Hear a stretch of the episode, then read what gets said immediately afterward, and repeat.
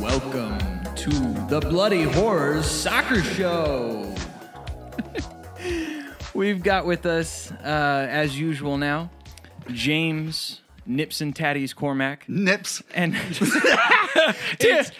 Neeps and Taddies. Neeps and Taddies Cormac. Okay. I'm still learning. And then that voice, that lovely melodious voice, is right. Chris. I once punched a Bobby Swales. Thank you. And I'm too young to know better than to insult old European hooligans, Jordan Kalt, your host.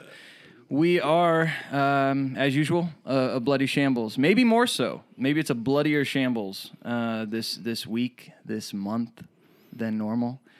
There are a lot of downcast faces, particularly three, in our case, around the table, and even more online and elsewhere in the community that we've talked with this week. So let's just get right to it.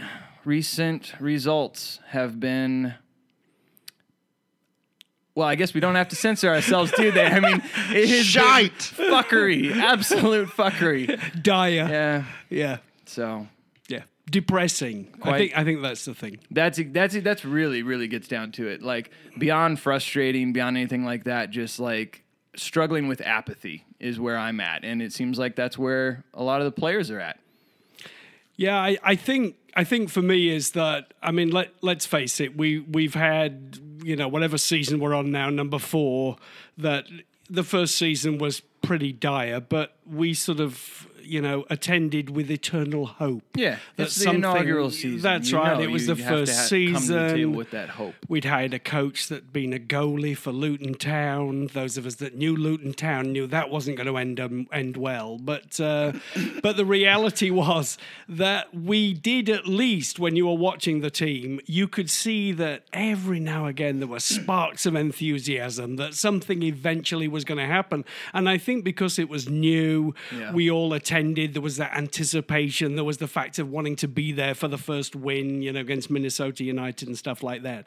I think what's sort of happened now, what's transpired now is not only are the games just so depressing because it just doesn't look like we're ever going to score. It's not a question of when, it's become a question of if. And there just isn't. And then at one time when you would look at the players and you would look out there on the field and you would see that if nothing else, they were determined to do something. Yeah. Score, you know, drag a tie out of the depths or something like that. It now just looks like a bunch of 11 demoralized men. Yeah. You know, unhappy with each other, unhappy with the situation, and just bogged down in the center of the field with nothing, happening. It looks like we're trying to hold on to a tie minute 2 of the game. It's not good. And it's gotten even worse than that, right? And we just had our first home loss in, how many was it? A 20-some games. Yeah. No, it's like 21. Yeah, oh, okay. I would say 20-some games. Yeah. A lot of games. I think this would have been our 22nd. Not entirely sure. But I couldn't have seen... That was a good run, but yeah, I mean, like you're saying, like it has gone from disconcerting, perhaps, to much worse than that. I mean, we've been saying for a month and a half, for 2 months now, like, all right, you know, let's play this out. Yeah, it's rough. Yeah, there's injuries. Yeah, there's... is that... still where you guys are? I mean, James, I remember you saying, like, you know, I think 3 episodes ago, we shouldn't be worried yet. You did say that. I remember that. I've been an eternal optimist so far. I wouldn't say I've swung completely the other way, but I'm kind of in a confused state right now. So there's a lot to blame on how things have gone for the whole year since the beginning of the season. We know we've got injuries and all this. You know, there's a lot of things that we can apportion blame to, but even with the players we have, when you see a complete, seemingly lack of interest in games, that there's something underlying that we don't know about. Something's going on, whether it's psychological or not, I don't know.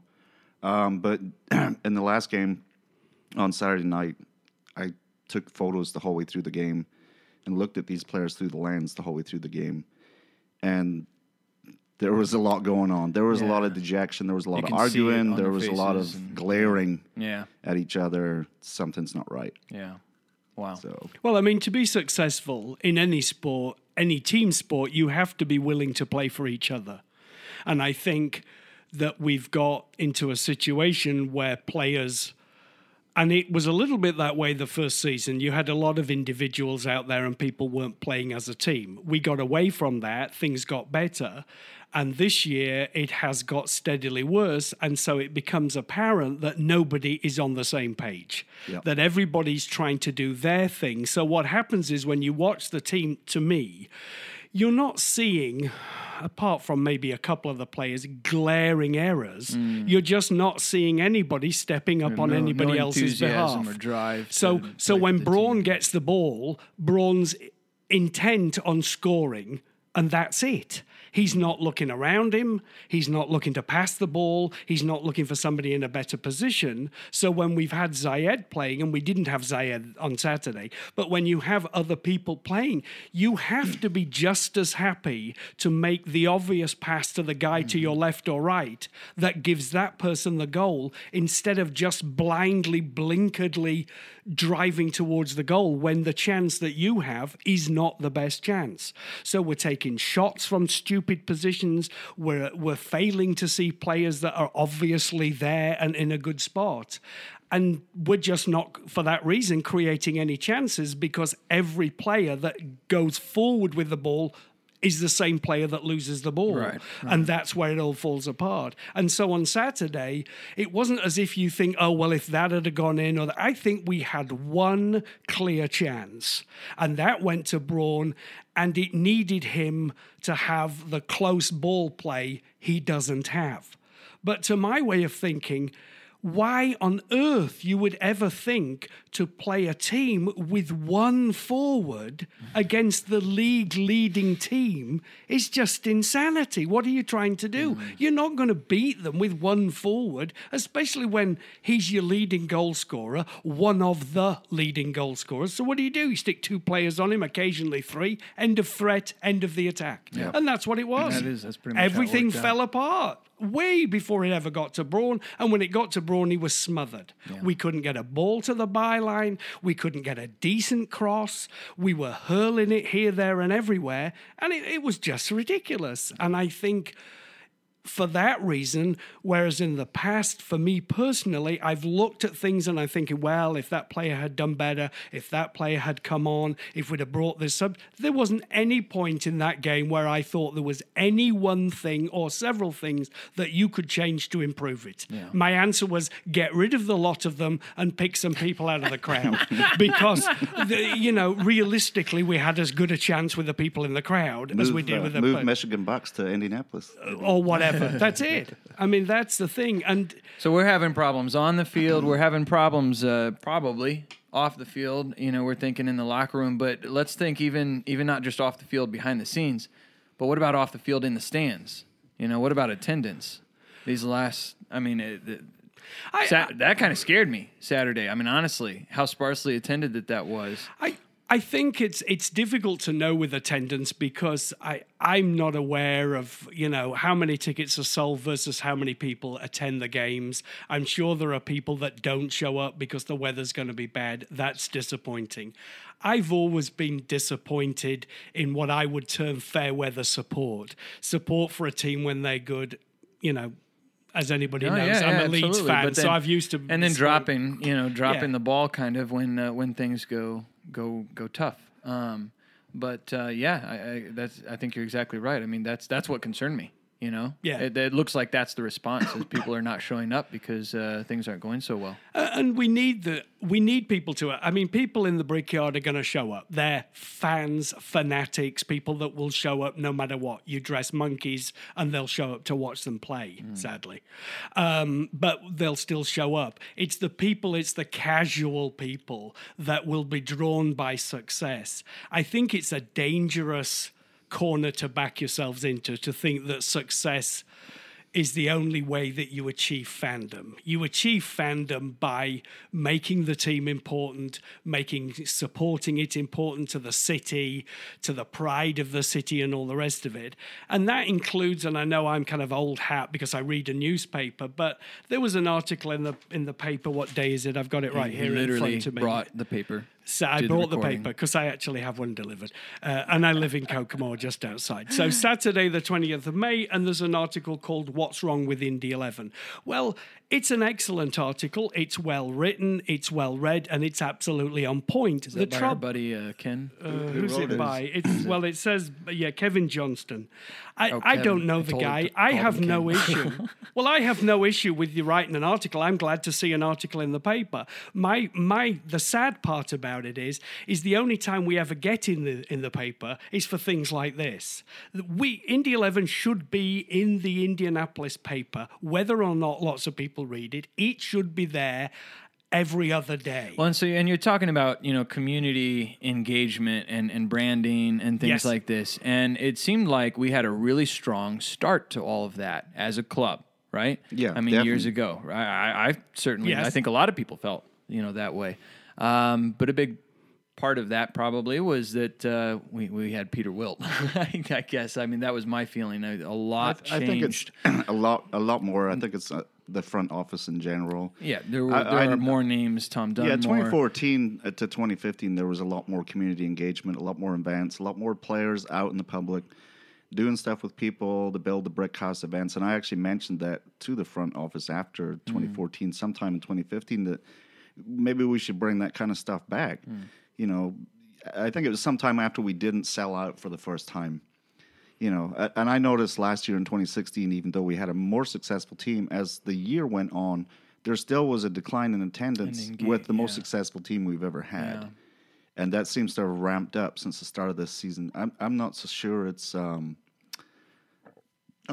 just the results. I think it's a lack of engagement with the community, kind of a rolling back on promotion. We're not doing as much publicly as we used to do, and you're seeing the effects. I was told by someone that we actually had 280 more people at this game than we did against Edmonton, but it didn't look like it didn't feel that to me. But someone rightly pointed out on Reddit that human beings are really bad at gauging crowd numbers by staring at them, so... That's true. That's true. And I question sometimes as to whether... They could have all been behind the stand. But I didn't see them. But I also question whether every ticket is scanned that comes through that gate. I'm not sure. I've seen them and they go, yes, and I'm not sure. It doesn't matter. It's a moot point. But I don't know that it's always an absolutely true reflection of how many people are in there. But I think it's not only about the Indy 11 going out and making noise in the community and generating some interest. There has to be a response back from things like newspapers and television. For better or for worse, and I'm not anti the Colts, but I don't need to know about, a wide receiver's spectacular bowel movement on a Thursday. I really don't, in the middle of June. Yeah. I can guarantee that every day I pick up the Indianapolis Star, there is oodles of information, meaningless information about the Colts. I get it. They're a top-level team. They're a big-money enterprise, and they bring lots of money into the community. However, they're already established. We don't need Tuesday, Wednesday, Thursday minutiae about the Colts. We get it. We understand. They have a lot of players. Most of the players, most people wouldn't even begin to tell you what their names were. Sure. The way you generate interest about a team is getting people to know the players. And if you want to be interested in soccer, and there are plenty of people in this town that are, then you start generating that interest by talking about players, by getting people to know names, where they came from, what teams they played for, the level that we're at. And then on top of that, you employ people at the Indianapolis Star who know the first damn thing about soccer. That's the second thing. Yeah. That haven't just watched some MLS games on TV or claim to be a Manchester United fan because they bought a scarf. And I don't know if the chicken comes before the egg or what in this situation, because it's got to be partly a response to the results that we have had. And a lot of the results that like a paper like the Star is looking at, as far as the team goes, isn't just score lines, but it's stuff like the stadium bid and how that goes. Well, that colors the perception of, is this really worth covering? And all that. But you only make it worth covering by starting off and making a commitment. It's the same with sportscasters on television. The reason that soccer is not effectively covered in this town is because the people that do the sports on the television haven't got a freaking clue. Yeah. They have no idea. And they're too embarrassed to admit that they have no idea. The TV station won't employ anybody that does have an idea. You know, they could have us three stand. I was going to say maybe we'll get you on there. Well, Chris. Maybe so. Maybe eventually. But at least have somebody that's watched a game. You'll have to tone down the language, though. Maybe so. I can be very polite in English. But the fact is that they have to be passionate about it too when they're reporting on it. None of this crappy comments. Like, oh, tough loss for the Indy 11. Well, why was it a tough loss for the Indy 11? We want some meat. All right, well, let's go there then, because we probably Chris throws his arms up in the air and backs away. It's true to say that the Indy Star is more likely to give more words and more word count and more paragraphs to Indy 11 when something is wrong. Goes bad, yeah. Or there's a chance to shine them in a bad light. I don't know if they're doing that on purpose. And that's nothing against Kevin Johnson is a good writer. Oh, he's good. Normally when something, I haven't read this article, by the way, but normally when something kind of down has to be said about the team, it's a different writer that does it. So Kevin Johnson's Kevin's pretty passionate in his writing about the team.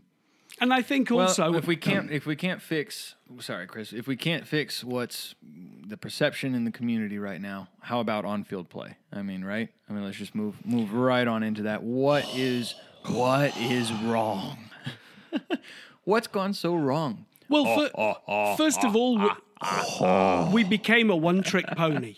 Yeah. We were a team in terms of scoring, in terms of how we played, in terms of the style in which we played. There's nothing wrong with that if you've built a dynasty of one-trick pony style playing. So if you're going to play that for 20 years, people know you as a team are going to play in a certain way.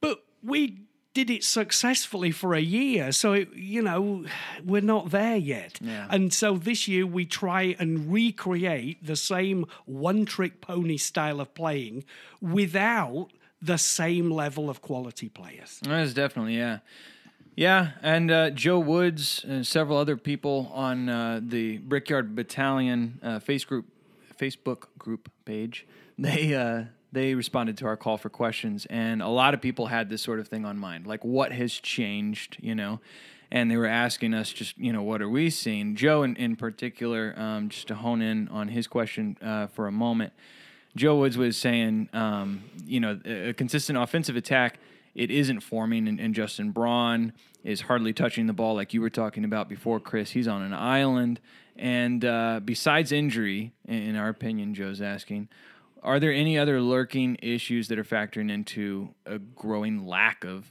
chemistry? Coach-player relationships, complacency, conditioning, budget cuts. Chris, as you said, we don't seem to have the same total quality, perhaps, throughout the entire roster. And in particular, Zach Kramer on the Brickyard Battalion page, Zach Kramer asked, we haven't won a match since Tim Regan left his post as assistant manager. So is that anything to do, with the current slump, as Zach put it? I mean, I think it might be, but it's difficult for us as fans and observers to know quite the effect that a coach leaving has on players. Yeah. I mean. Sometimes a coach leaves and all of a sudden players suddenly just, burst out like a flower in bloom and start being amazing. So I don't know that we can really... I mean, obviously, maybe it does have some effect because we haven't scored and we haven't played as well. So he may be absolutely right. The loss of that one assistant may make all the difference. But I'm concerned it is so many of those factors all kind of coalescing, I can't imagine that Tim Regan doesn't have an effect. I'm sure he does. I mean, he is a big deal. Yeah. I mean, I know that has quite a lot about the history of Tim at the team. When Juergen Sommer was there and Tim Regan was assistant to Juergen Sommer, it was common knowledge amongst quite a few people that the players respected Tim more than they respected Juergen. Yeah. Tim had more of a hold on the players. He's younger. He's a bit closer to their age. He likes a good laugh. He's funny. He's also a very good scout and a very good coach. Mm-hmm. So he gels with the players better. And when Hankinson came in, and I'd heard that we were getting a new coach, I said back then that the biggest signing that we can make first is Tim Regan. And he really needs to stay because you need that kind of bond. You know, Hankinson's, I'm sure Hankinson's fine, but he's a stodgy old guy. You know what I mean? He's a typical old school coach. Okay, we've lost him as a listener. But then you have, you know, you have Tim Regan in there as a balance who's younger, closer to the players, has more fun. You know, I don't think it's causing what's happening on the field. You know, it may just be coincidental, but I don't think it helps. Yeah, no. You know, this new assistant coach comes in. Can anyone here name him? No, I have no clue who the guy is. Right. I'm not being trying to be offensive to the guy or anything, but it's like there was no pomp or circumstance in this guy coming in. Absolutely nobody knows who he is. I think he was with Chicago Fire at one time or another, but, you know, everybody, a lot of the people in the supporters group that have been there from the start know Tim. They're friends with Tim. You know, he's a lot of people are fans of Tim Regan. And, you know, there could be something in that. You know, the guys that have been there for a long time, especially Brad Rain, Don Smart, players like that, have a good relationship with him, and now he's gone.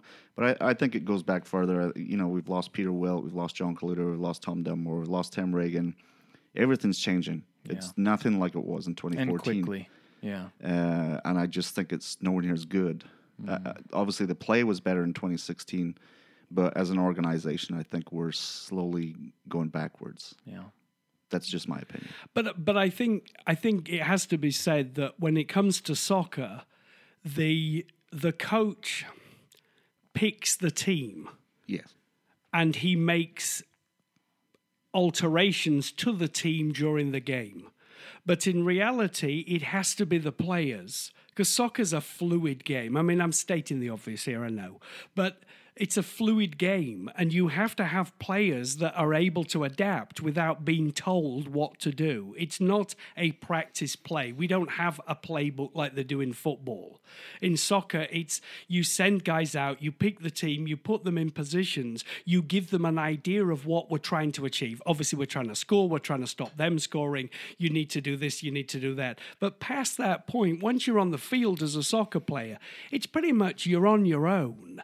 You're not listening. I mean, James, I'm sure you played soccer, even though it was in Scotland, but I played soccer. Once you get on the field, a lot of what you've been told you forget because the game changes. Yeah, no, I understand that, but what about just the intangible of you have that person in this family, so to speak, for that amount of time, and you know he's a part of your organization, he's a part of your team. Yeah, you know? I mean, then suddenly he's not. Yeah, I mean that can affect you. I mean it affects your attitudes and your temp. You know things. That's that what go I mean, on like psychologically. Yeah, yes, like it's not as if they're going onto the field and they just like I don't remember what to do anymore because I don't have Coach Regan tell me or something like that. But yeah, that psychological. Yeah, I would agree with that, Jordan. But I think the other thing is where the another part of the problem is. When you lose assistant coaches, we've also lost depth of talent. And I think that makes a difference. Yes. What happens is that when you, like the last home game, it wasn't that you could bring anybody on that field and think, oh, gosh, they're here. You know, our saviour has arrived in cleats. It doesn't happen. Nobody's coming on that makes any difference. You could change players out, and I don't think most of the crowd would even notice because it doesn't alter what's going on. So I think as a club, they have to make... I mean, one of the phrases that gets used, and Leeds used to use it a lot, it's a rebuilding year, which was basically, I mean, like we're playing like crap, but we've got a lot of young guys and it'll be better next year or the year after but at least there's some hope. But it doesn't feel like that, does it? No, it doesn't feel like that. And if I felt that we had young guys that were coming on for 10, 15 minutes at the end and you thought, oh, wow, this guy's going to be... When he's up for 90 minutes, he's going to be awesome. We don't have anybody like that. And what bothers me is I don't know whether we're finding people like that. Clearly the team we played in Michigan, whatever their name was, I forget, the Michigan Bucks, clearly they have some people that are worthy of being considered. And that's the key. We can withstand a lousy year if there is new blood coming into the team, players that you think you can develop, make your own, and that will stamp their mark on this team, this league, and maybe move further. Right. I don't know. Well, I don't see them. We've talked about, I mean, both of you have brought this up. All three of us have brought this up. I mean, just the sense of how things have changed rapidly and are going in a downward direction, like pretty decidedly. You know, it feels that way. We have a lack of front office engagement. You know, we've multiple situations, and some we haven't brought up yet. But and then with like player budget, you know, you kind of look at the signings and the direction that was taken, and you think, yeah, probably behind the scenes, you know, a bit of a different and less player budget than we had the year before. All of those things, Mike. What concerns me the most is that, like, on a fundamental level, if you as an organization, as an individual in a relationship, I mean, this analogy goes all over the place in life. If you have stopped planning for the future, yes, then on a fundamental level, you have kind of given up on a future. Right. And I'm just starting to get a little worried that is the mentality at play right now. I'm going to, you know, as best as quickly, being a huge Leeds fan, the heyday of Leeds United was under Don Revie or Don Revie. Yeah. They were phenomenal. They were an amazing team. They were like a machine. They call them the Leeds machine. Yeah. And they were unbelievable to watch. I never, even at the age I was, and I wasn't that old, liked Don Revie, not because he couldn't put out a good team. He didn't build.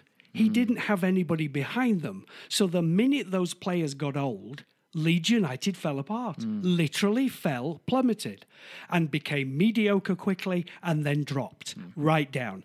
And that is a lesson to be learned. And I think the lesson that the Indy 11 has to learn is that one season of successful play does not a dynasty make. Right. And they got complacent. They looked at that and said, you know what, we can afford to lose a couple of high dollar players, but if we fit in some people in this pot and this pot, we've created a success. No, you haven't. Well, where does Hankinson factor into this? Because I have to think that Hankinson knows better than that. You know, you look at Hankinson, you hear him talking, you're thinking, this guy, yeah, he's got his head on his shoulders and he's going to steer him in the right direction through this. They had a moderate amount of success last season. He's not going to let that get in the way of more success, you know, in the next season. Obviously, it's not all on him. We're talking, you know, big picture things like the front office and budget and things like that. But just with the players, you know, themselves. And James, you were saying to me before we, you know, turned the mics on, so to speak, you're looking at the faces of these guys, you know, and we all are, you know, as we're watching the matches recently, and it looks different. Yeah.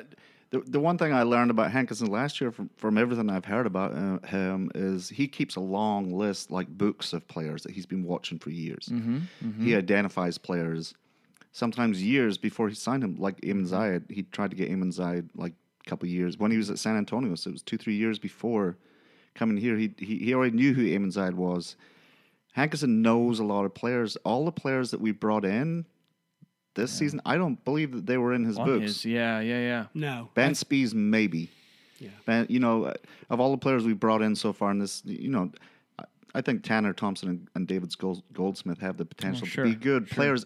Like Dylan Mayers was a young player in the first year. He wasn't the greatest player in the first year. He didn't show this. Second year, he was a really, really good player. So you can't expect too much from the Tanners and the David Goldsmiths. But Ben Spees is probably the only good-looking player, the good look that we brought in, I would say. Yeah, I mean, I think what surprises me in some ways is I understand that you're going to lose players because they become too expensive, and you can't hold players back. I mean, they got to earn a living, and I get it, much as we were giving Dylan Mayers a hard time against Miami. Some of us were. That's just soccer, so that's what you do. Players that used to play for you, you don't just all applaud and say, oh, welcome back. No, it don't work that way. Give them hell. Call them every name under the sun. Get under their skin. You know them better than the other players on that team. But the reality is that, to me, you go looking for players that you can get on loan.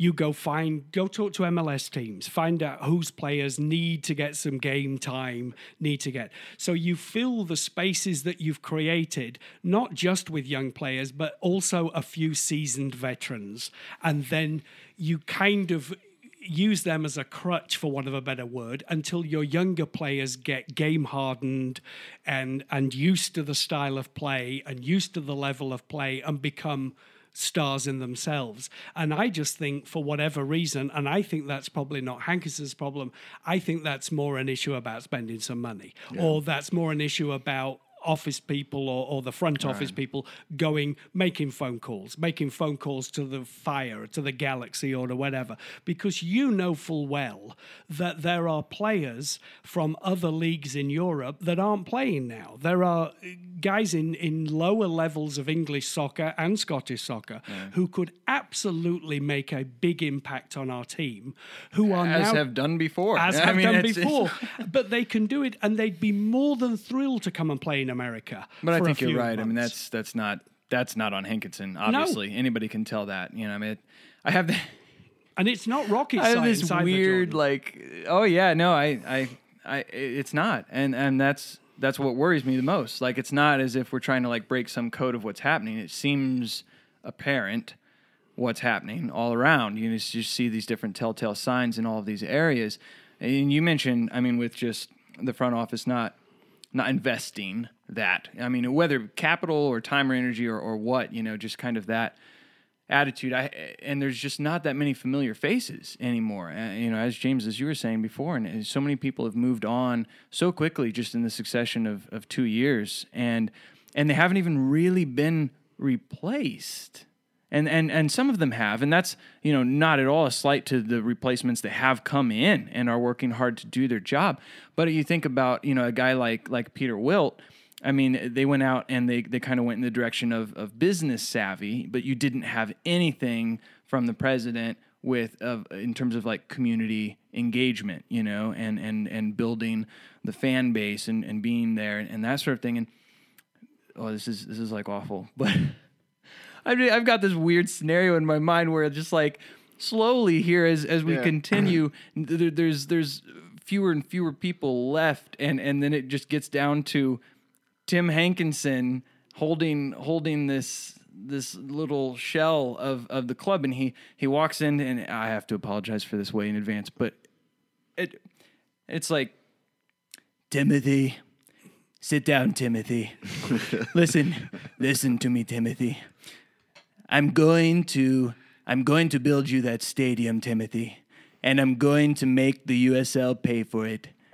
Well, but President Belskis, I would really like a roster just that I can field week in and week. Timothy, listen to me. All that I want from you is your undivided loyalty. It's all that I want. Is that such a huge thing to ask, Timothy? And I'm starting to feel really, really guilty and scared, actually, because I don't have like bad feelings against Belskis or anything. I don't know why this is what's played in my mind. But seriously, like what if this all?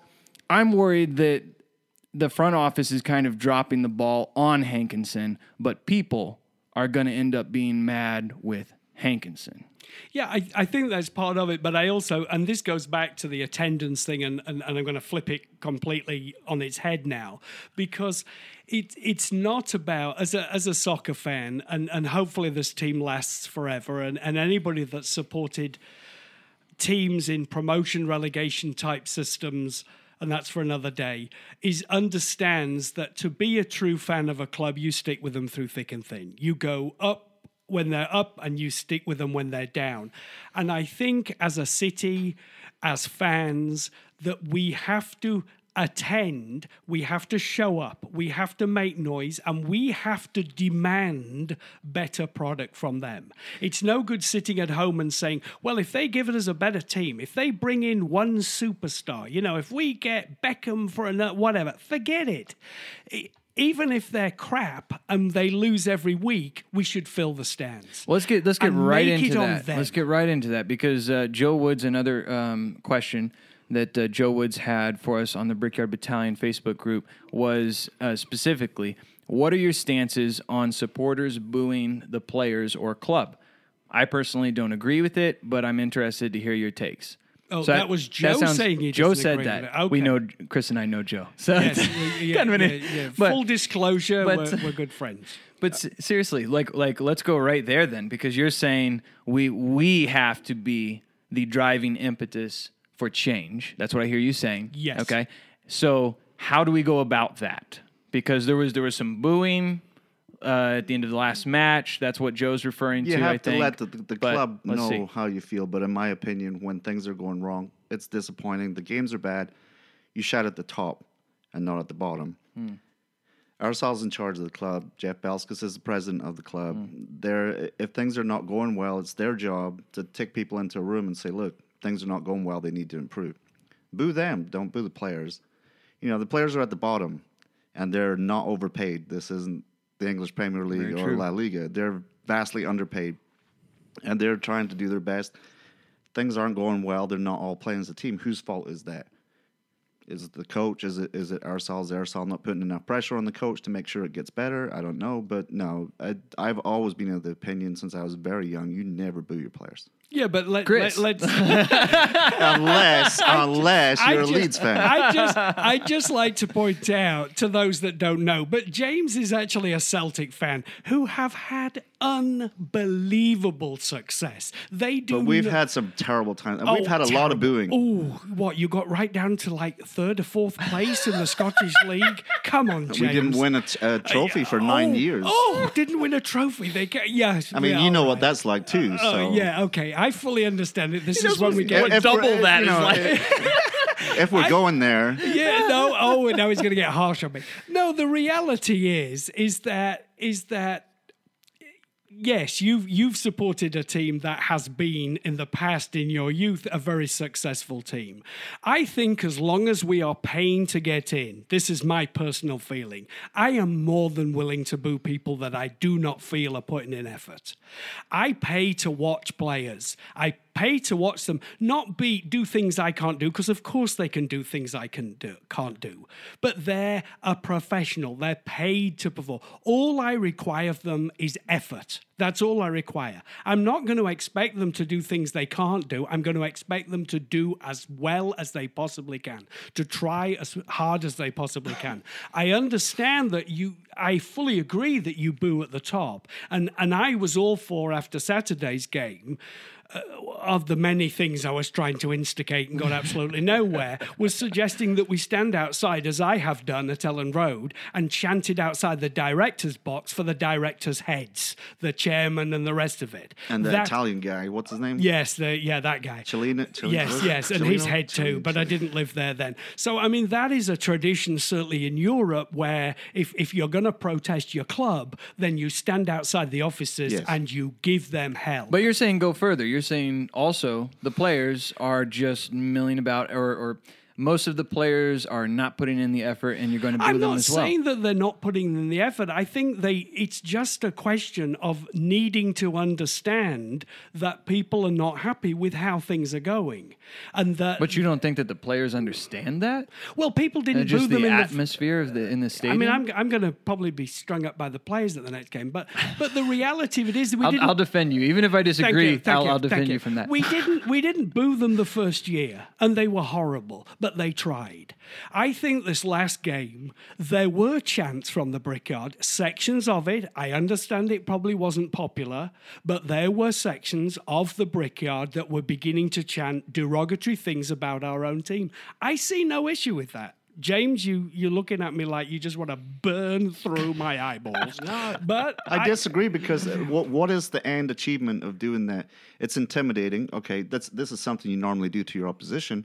So you're intimidating, and they're making them actually either maybe fear you or dislike you or maybe not want to come over at the end of a game anymore. Do we want to stop that? Because you'll see that in very few clubs. True. Leeds United or Celtic, you won't see every single player coming along, all the fans. I agree. You know what I mean? Agree. So do we want to intimidate them and make them feel like assholes? Well, don't boo them then. No, okay. But I'm saying you can if you want. I'm just saying it's my opinion that you should not boo these players. I'm defending, and here's the thing where I'm going to sort of argue for and against myself. They may get beat up by their wives when they get home for being soft because they got booed. And I'm not. Send us stories of that. If anybody's listening, and you know, any players getting attacked by their wife, we want to hear your stories. Any player who's been attacked by his wife, please call us quietly, and we'll deal with it. No, my feeling is, and that goes back to my thing about fandom. The fact is, no matter how diabolical this team becomes, I will still attend. I'm a fan. Well, and that's the thing. I hear the just unmitigated passion coming out. I am passionate about it. And you know that's like, I love that about you. And I hear that coming out in your answer of like, no, you give them all hell. You give the front office, you give the top down, all the way down to the bottom. You give them hell because of our passion. Yeah. I understand that. I see where it's coming from. But like James said, like, to go back to the wives thing, your wife or your husband, like in a relationship of any kind, like, you know, if they're like fucking things up, like what good is it going to be to like boo them while they're screwing up in front of you? How is that going to help you're right. your relationship or help them to do better? Guilty. I feel so bad. And now it's 2-on-1. No, my point is this, and this is also going to sound harsh, but it's absolutely true. When you play for the Indy 11, I love you as a player with my very essence and being. But that love does not mean that I always like you as a player. If I think you've made an appalling pass, then I'm going to let you know. Right. If I think your play and your effort is diabolically bad, I'm going to scream that at the top of my lungs. Because at the end of the day, I am a fan not of you, the player, but of the Indy 11 team.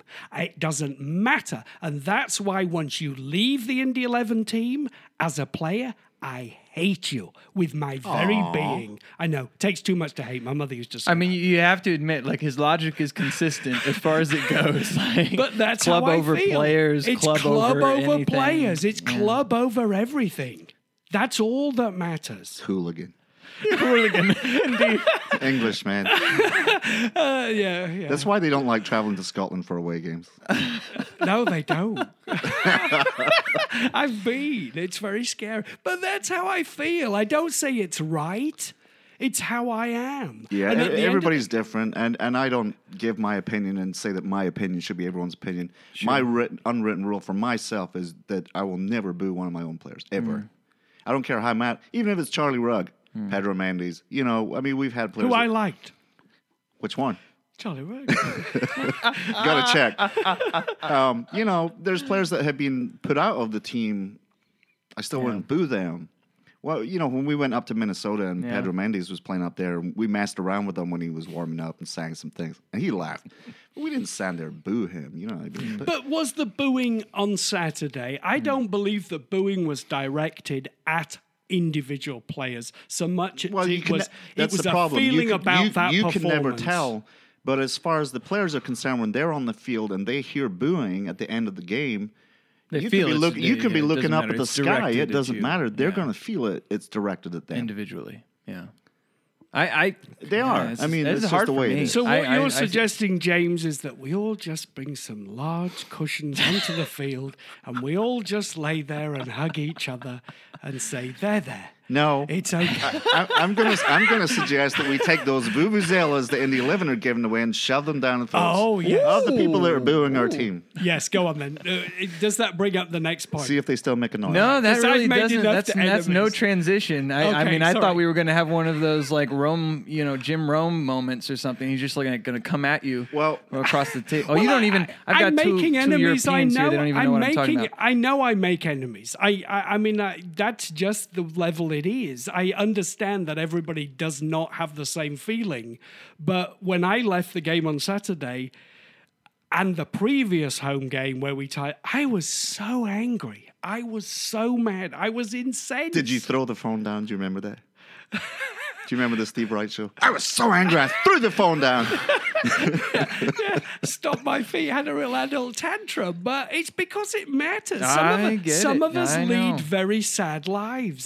This is very important to us. No, I really do. And I genuinely, Chris, like, even if I disagree, like, I so admire the passion that you have, and I admire it. I get it. And so I don't know. Here's the best shot at a transition. All right. See, and one Adam Huber. Now he does the County River. It's the County River Valley podcast for Edmonton. It's I forgot the name. It's Company of the River Valley. Oh, okay. But from Edmonton. Company of the River Valley? Company of the River Valley. He's going to kill me now. I think you texted it to me wrong there, James, earlier, because I copied what you... Oh, sorry. It's Loyal Company of the River Valley. Oh, there you go.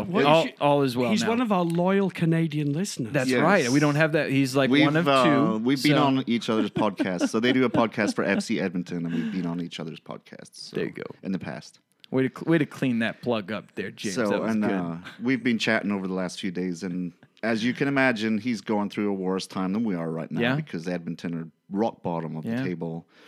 And his question to us, which is his opinion of his own team right now, is are we psychologically fragile right now? I know we've kind of covered this a little bit, but, I mean, are we right now? As a whole club and team, are we psychologically fragile right now, Chris? Well, clearly we are. Chris. Too bad. Sorry, Jordan. Let's let Jordan answer. I'm playing, but I mean, they literally they haven't signed many people, but they signed a sports psychologist named Rob Bell. Oh yeah, I've seen him post. I didn't quite know who he was, but I've seen a lot of posts going up. Yeah, that was like 2, maybe 3 weeks ago. So, I mean, great. That looks like a proactive step, but they're probably also addressing something. If they didn't have that for these past 4 years, five years, and maybe he's replaced Tim Regan. Maybe that's what Tim Regan used to do. Well, it might be to do with the fact that we're not scoring. They're addressing something there. Yes. Is all I'm saying. Like if they haven't had that for years, and they've decreased their player budget going into this season, but they found room to put him on the team. And that's great. I'm not saying they shouldn't have. I'm just saying there's my shot at an answer to that question is yes. Yes. Okay. Yes, they are. So they've got this guy, Rob Bell. I watched a couple of his videos. I liked it. I need to check that out then. Because I've seen him post and I'm wondering, why is this guy suddenly posting? I had no clue who he was, but I need to check that out. But I would agree that we are at this moment in time after the last game, psychologically fragile. From what I mentioned earlier at the beginning of the podcast, just the glares from the players and the lack of conversation on the field, heads down, walking away from each other. We're at an all-time low for this year as far as confidence goes, I think. Well, what do you think, Chris? I cut you off earlier. No, that's okay. I think I think I need cutting off sometimes. Chris has had his whole 40 minutes already. We have like individual time counters for each of the three of us, and it's just like he's had 15 minutes of fame 3 times. Yeah, anybody that knows me, James, knows if you ask me to show up and give opinions, you're gonna get. Yeah, hear them. You're gonna hear my opinions if you want. Okay, next week's podcast is at the Kroger on 86. Street. We'll see you there. I'm just kidding. Thank you. See, we have experience with that in bloody shambles of giving incorrect locations that people looking at you, Brandon. I think when you're going back to your point, though, I think when you don't score for several games, when your leading scorer for the last 4 weeks has become an own goal, then you've clearly got some issues. And it's still one more than Edmonton. And that's right. And I think when any team isn't scoring, then, bring in everything from, any witch doctors or you name it to get people into thinking about why they're not scoring, because that's the problem. We're stuck. Where is Hunter Freeman on our scoring list? He must be like in the top 5. That's right. Frightening. But so I think that was a good question, but I think the answer is probably the same one as he gave to Edmonton. Same thing. Yes, we are. Yes, we suffering the same problems. Well, our last question from the Brickyard Battalion Facebook group today, it's from Ben Vogel. And he asks just very simply, can anybody stop Miami? We've seen them twice now. I mean, I think what I said earlier, offline discussion between us earlier that Chris is not privy to. They look unstoppable, but they don't look unbeatable. That's my opinion, especially in the 3-2 game. I'm not talking about the 2 dodgy goals that we scored, but I would, their defense didn't look like the greatest defense in the world to me. In the game in Miami, what looks to have happened since that game is, having watched us for 90 minutes in Miami, they got our number real quick. We're real good. And Nesta's just pretty much said, just do the same thing again, just don't let in any goals. And they did exactly that. But, you know, they've played they beat New York 3-0 in New York. And then lost 2-0 to New York and Miami. They've drawn twice with North Carolina 1-1. Yeah. So it's, you know, they come to us with it, all the obvious problems that we have. The game that's upset me most recently is Michigan Bucks, which, to be honest, I don't really want to fucking talk about that game.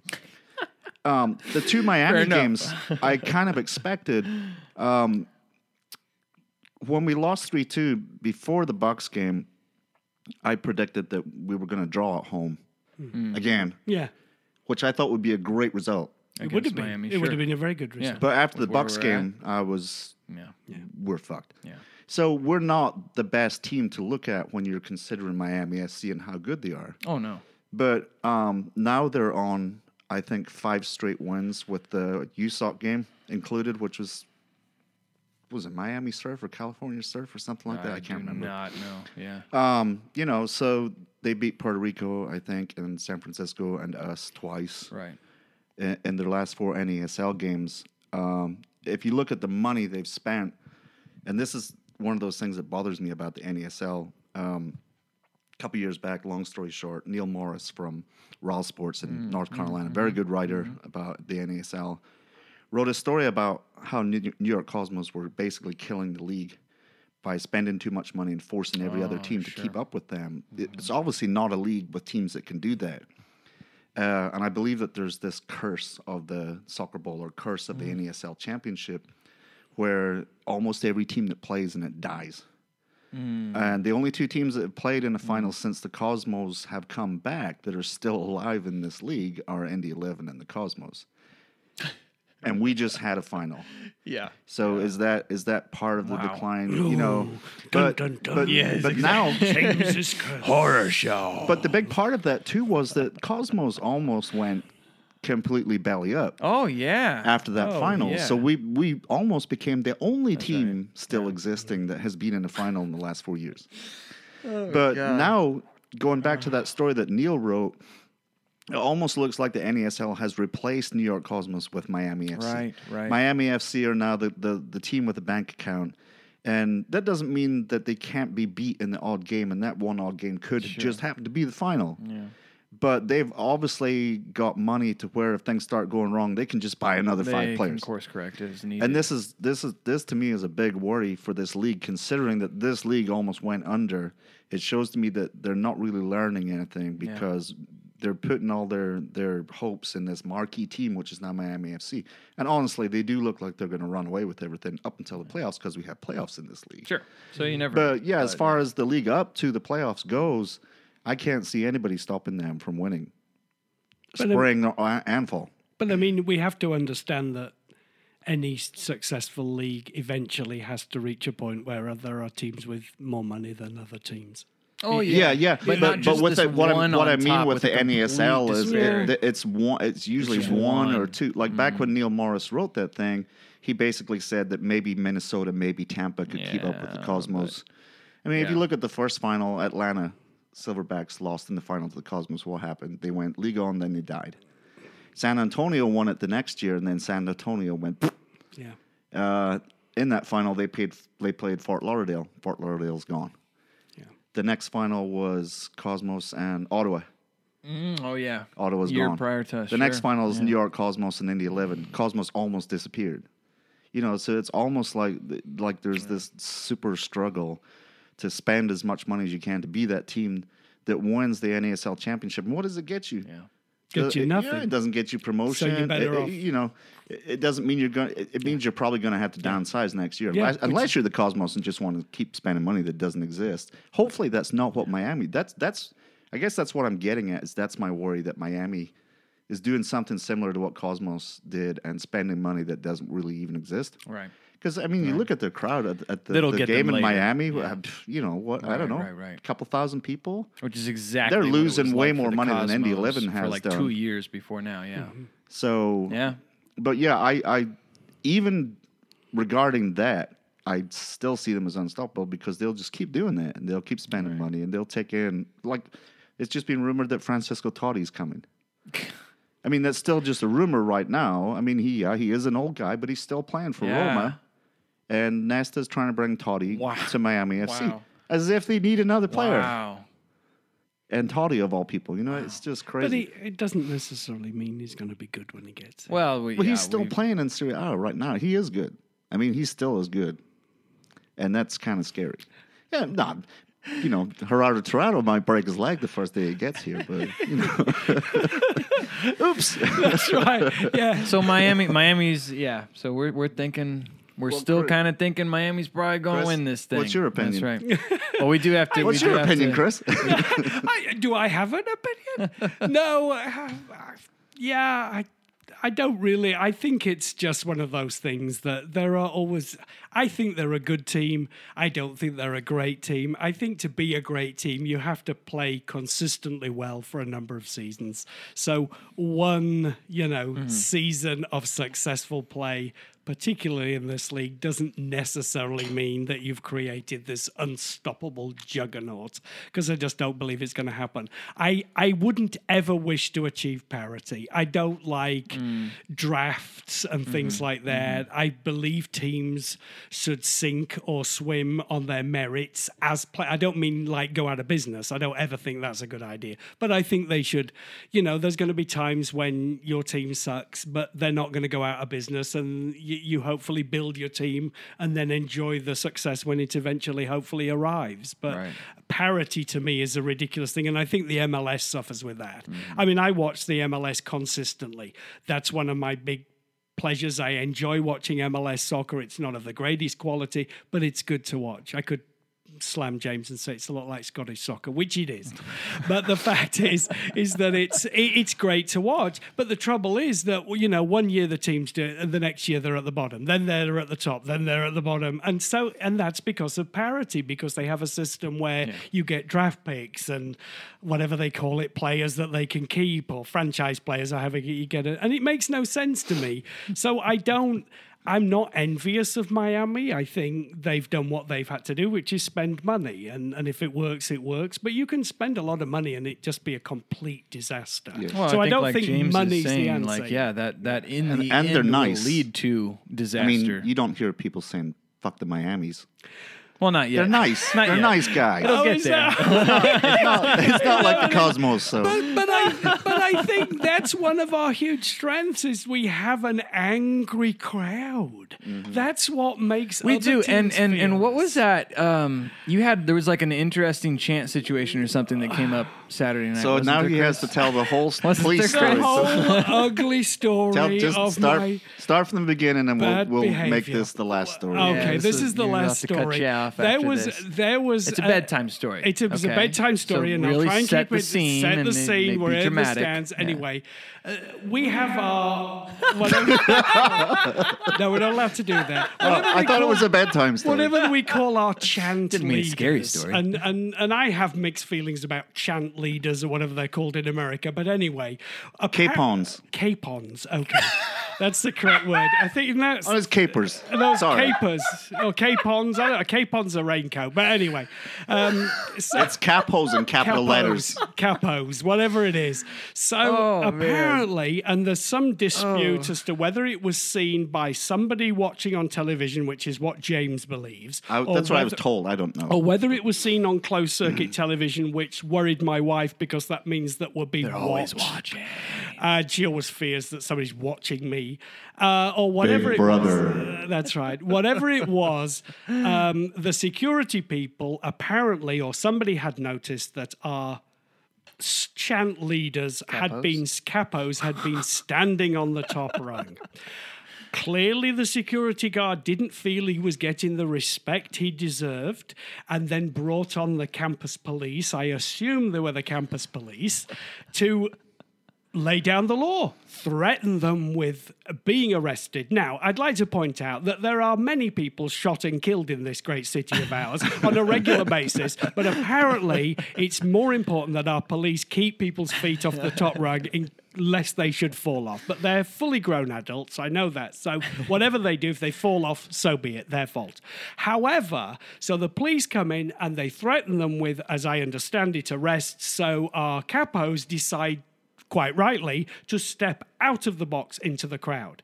Well, those of us in the crowd got angry, rightly so. On their behalf, because we felt like it was unjust, it was ridiculous, and chants started. Now, where the amusing part of it was that there was some misunderstanding on our chants. Some of the crowd were chanting. This happens without a capo. It does happen. It does happen. And there's different languages and different dialects and different ways of saying things. And so some of the crowd were apparently chanting Paul Blart, who is the mole cop, the name of the mole cop. However, some of us... This is as the police officers are standing right in front of us, trying to enforce the rule of law or the rule of law within the stadium. There we are. And some of the crowd are chanting Paul Blart. And then some of the crowd, I won't say I wasn't one of them, thought they were chanting pulled pork, which I thought was somewhat kind of clever. I thought, well, we're not being totally insulting. We're sort of slightly insulting in a kind of clever college-like way. However, it wasn't until we realised what has happened that the... so it became... So you started chanting pulled pork. Pulled pork. So... it became known amongst some of us as the pulled pork incident. And so now, however, awesome. I decided, much to my wife's annoyance, that I was going to suggest that as a crowd, we actually walked out of the stands. And so I kind of moved to the front with my wife screaming, no, if they arrest you, they'll deport you. For our listeners, I have set up a GoFundMe for Sue Swale's medical treatment after this episode. She had a bit of a nervous reaction. So, of which she threatens that I'll have to live with my mother-in-law and all sorts of terrible things. But I felt, no, we have to defend our house. And as a fan, you defend your house. And the Brickyard Battalion is our house. However, I got absolutely nowhere. I spoke to several people trying to persuade them to stage a walkout and that we would go and chant en masse right next to the suites. Always a good place to chant and annoy people. However, it all, met with, well, I don't know about that, much to my wife's pleasure. Her pleasure, pleasure at your safety. Because I then returned back to... Well, you see there, that's what you get for all of that passion, that diehard, top down, give them hell. Top down, give them hell, All alone, all alone. Do not respect the team or officers of the law or anything, really. I'll tell you, Chris is a handful, man. I told you, that's why in the intro... that's what do you think my nickname was about in that intro?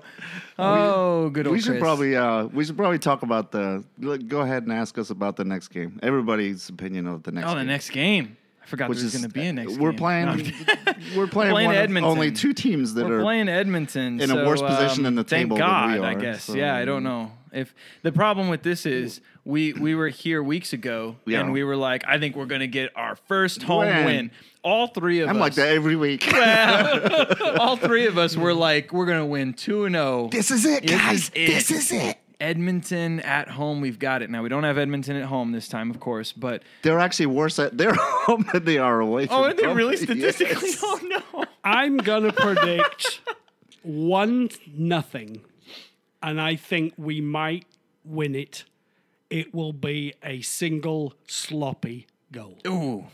We did that before. Yeah. We've done that before. That was 2014 in Cleberson. Yeah. I'm not saying it will be our player that scores it. It was a terrible game. But I can see it being. Oh, so you're going for another own goal? No, in our favor. I think it's probably going to be a somewhat dire defensive battle, and it will be a single breakaway goal. I'm so on this page with you right now. I'm so on this page, Chris, because I think we've got this new sports psychologist, Rob Bell, and we're going to turn around that mental fragility thing that we were talked about earlier, and we're going to have this ethos develop where we go and play teams and somehow unnerve them to the point that they score an own goal in our favor, and that will become a recurrent theme, you see?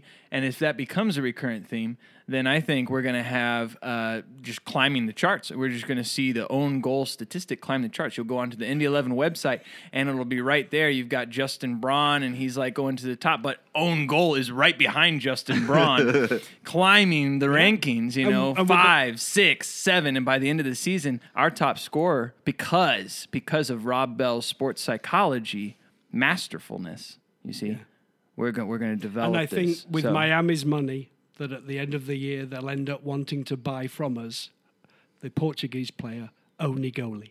And we'll make money. We'll make because money. He'll be our top scorer. There you go. Own goal. No, we'll get free hotel stays. Only Goalie. Or something. What is it? Only Goalie? God, you're awful.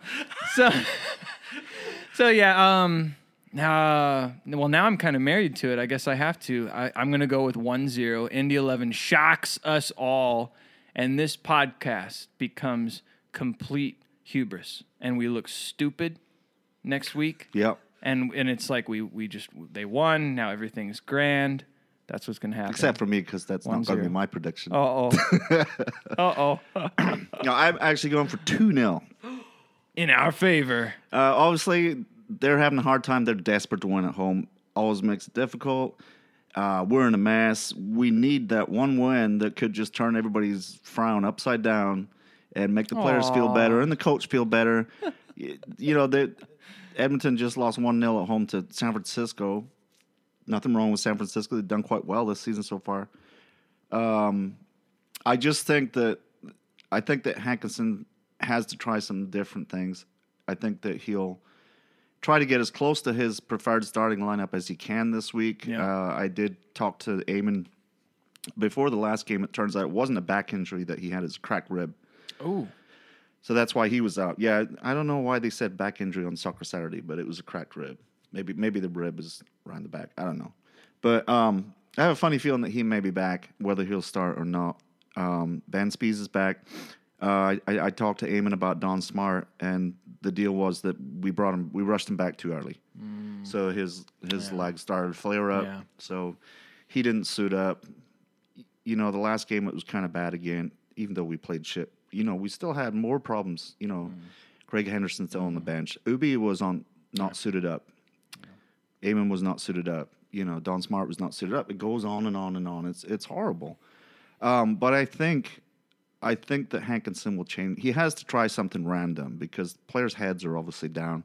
I suggested earlier, nobody picked me up on this, but I suggested, without any offense to Colin Fowley at all, is take the captain's armband and move it up the field a little bit. And I suggest giving it to Torrado. I don't know if this will happen or not, but I think it will move the responsibility for the team closer to the attack. Because obviously right now, okay, I'm not saying we're the greatest at defending right now either.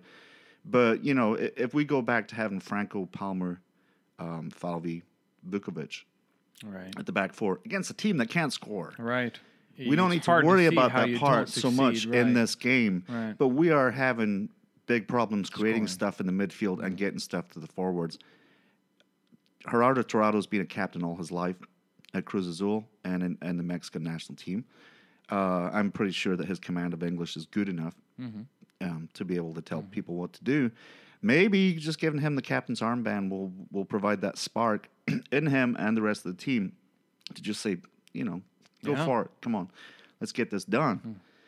And I think maybe it won't be that, but I think Hankinson will try something random this week just to spark the team. And I think if we get that, it could well be 1-0. But I think if we get that one goal, it's going to be like just flow. It's just going to be like, and they're just going to we're going to pick up another and we're going to win. But I think we're going to win. Good. There we are. Optimistic end. I don't know why. Yes. It I don't know. Started down. I know. Ended up. That's right. That's what we do. It's a hallmark moment. And you gave a nice fist pump for Gerard. What would you do? You're gonna have so much fun in post. We got as an James edits panel. This. Yeah, his little effects panel back there. Blimey. It's so nice. This has been the Bloody Horrors Soccer Show. With that hint of hope and redemption. Yeah. Right. Yes.